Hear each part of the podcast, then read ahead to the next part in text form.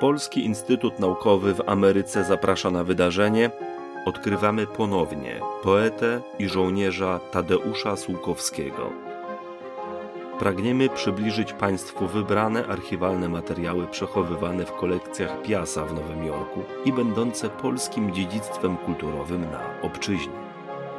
Materiał powstał na potrzeby zadania opracowanie, digitalizacja i promocja zbiorów oraz działań Polskiego Instytutu Naukowego w Ameryce. Dofinansowano ze środków Ministra Kultury, Dziedzictwa Narodowego i Sportu Rzeczypospolitej Polskiej. Czyta Aneta Kosno.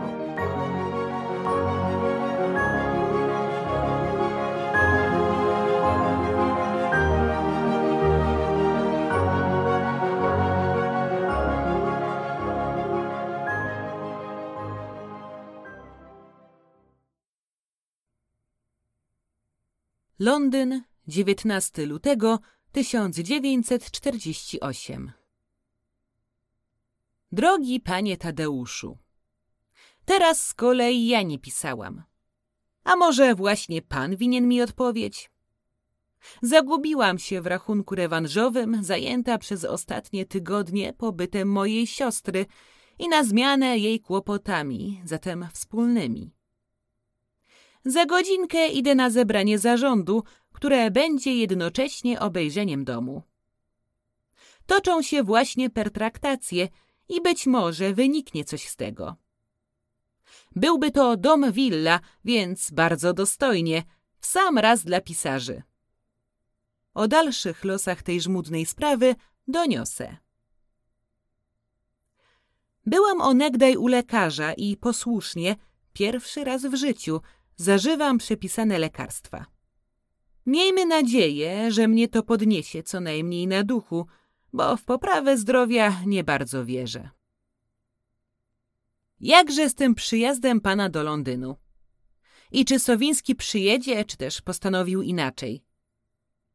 Pytam z ciekawości, rzecz prosta, życzliwiej dla pana Kazimierza.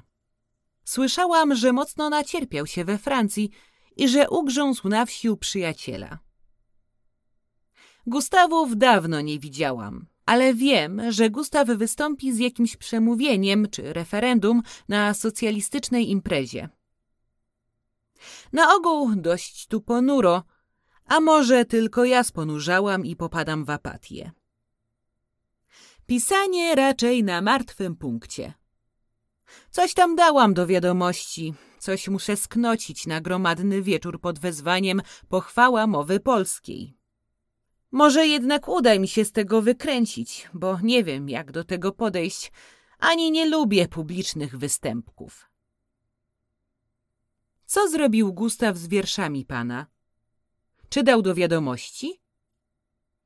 Jak się podobały panu wiersze Łobodowskiego i Wierzyńskiego w ostatnich numerach tychże wiadomości? Pan Grydzewski zaprosił mnie do udziału w ankiecie. Jaka książka zrobiła na mnie w ostatnich latach największe wrażenie? Trudno było wybrnąć z tego, bo nagle uprzytomniłam sobie, że właściwie żadna książka nie zrobiła na mnie piorunującego wrażenia. Nie jest to zblazowanie, ale znowu depresja, smutek, bezradność. Tyle spraw mnie obchodzi i tyle losów ludzkich sprawia mi troskę, że książki zeszły jakby na margines. Niedobrze, że tak ze mną. Nie zdawałam sobie z tego sprawy, że jest aż tak źle, aż dopiero ten wymysł Grydzewskiego uprzytomnił mi wszystko. Zagnębiam się więc i tym, bo to przecież coś znaczy, na coś wskazuje. Drogi panie Tadeuszu, niechże pan napisze coś przyjemnego o sobie, żeby mnie pocieszyć. Pewnie pan marznie od kilku dni, bo ta niespodziana zima zastała nas już przygotowanych na wiosnę.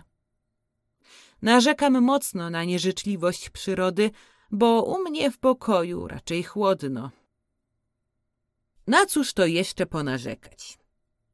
Niech się pan nie śmieje ze mnie, że szukam pretekstów. Ja to biorę wszystko na serio. Bardzo serdecznie pana pozdrawiam i zasyłam słowa przyjaźni. Herminia Naglerowa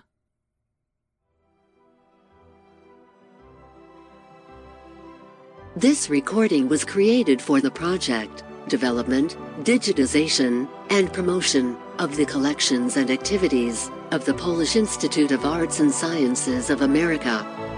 Co-financed by the Ministry of Culture, National Heritage, and Sport of the Republic of Poland.